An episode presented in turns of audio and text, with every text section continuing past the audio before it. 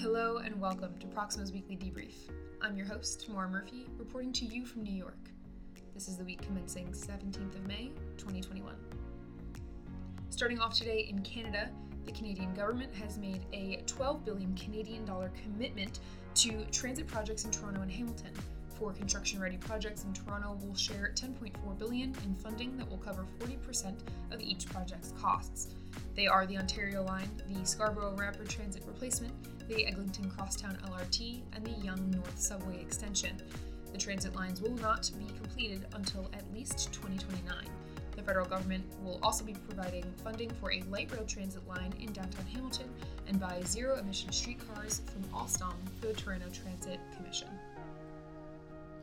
Moving south into the US. In its first foray into the US renewables market, Spanish energy company Repsol is to acquire 40% stake in US solar and storage developer Hecate Energy and will hold an option to become full owner.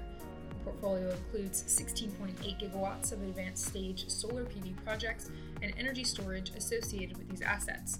The company, alongside Infrared Capital, also owns battery storage platform Hecate Grid that currently has a capacity of 4.3 gigawatts.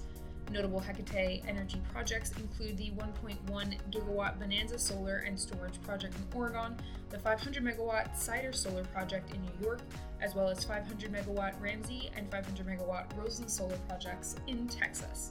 The financial terms of the transaction were not disclosed. Moving across the ocean to Sweden, Zephyr Vind has announced plans for Swedish offshore wind farm that would incorporate both floating and fixed bottom foundations. The Poseidon project would consist of two sites located 40 kilometers northwest of Gothenburg within an area between Sweden and Denmark. Poseidon North is proposed for deep waters, so would make use of floating foundations, while Poseidon South would employ fixed bottom foundations. Preliminary project designs include either 61 turbines of 20 megawatt capacity or 94 turbines with an output of 15 megawatts. Zephyr's public consultation will run until June 23rd. The developer expects to submit permit applications in 2022 and have the project operational around 2031. Moving east to Japan for a company wide update, Mizuho has announced that it will stop financing new thermal coal mining projects from the 1st of June 2021. The move follows Prime Minister Yoshihide Suga announcing last month that Japan aims to nearly double its target for cutting emissions, leading to rival banks tightening their lending policies in coal due to investor pressure. Mizuho's previous stance was that it would not lend funds for, quote, mountaintop removal. Moving to New Zealand, the New Zealand Infrastructure Commission has released the consultation document Infrastructure for a Better Future that seeks public input into the process of how the country's infrastructure is planned, prioritized, and built. The document sets out goals for a New Zealand with a productive, carbon neutral economy, affordable homes, reliable travel, and safe and healthy communities. It sets a proposed direction for a 30 year infrastructure strategy, which is being developed. The consultation period runs until June 24, with the strategy due to be tabled in Parliament by April of 2022.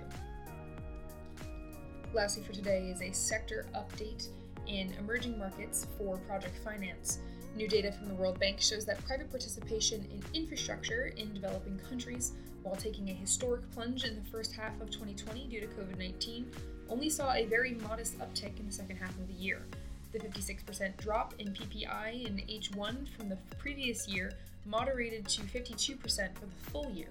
Infrastructure investment commitments in 2020 stood at 45.7 billion across 252 projects in developing countries, according to a World Bank report. And that's all for today. If you'd like to hear more about these stories or any of our upcoming events, then please do visit us at proximainfra.com.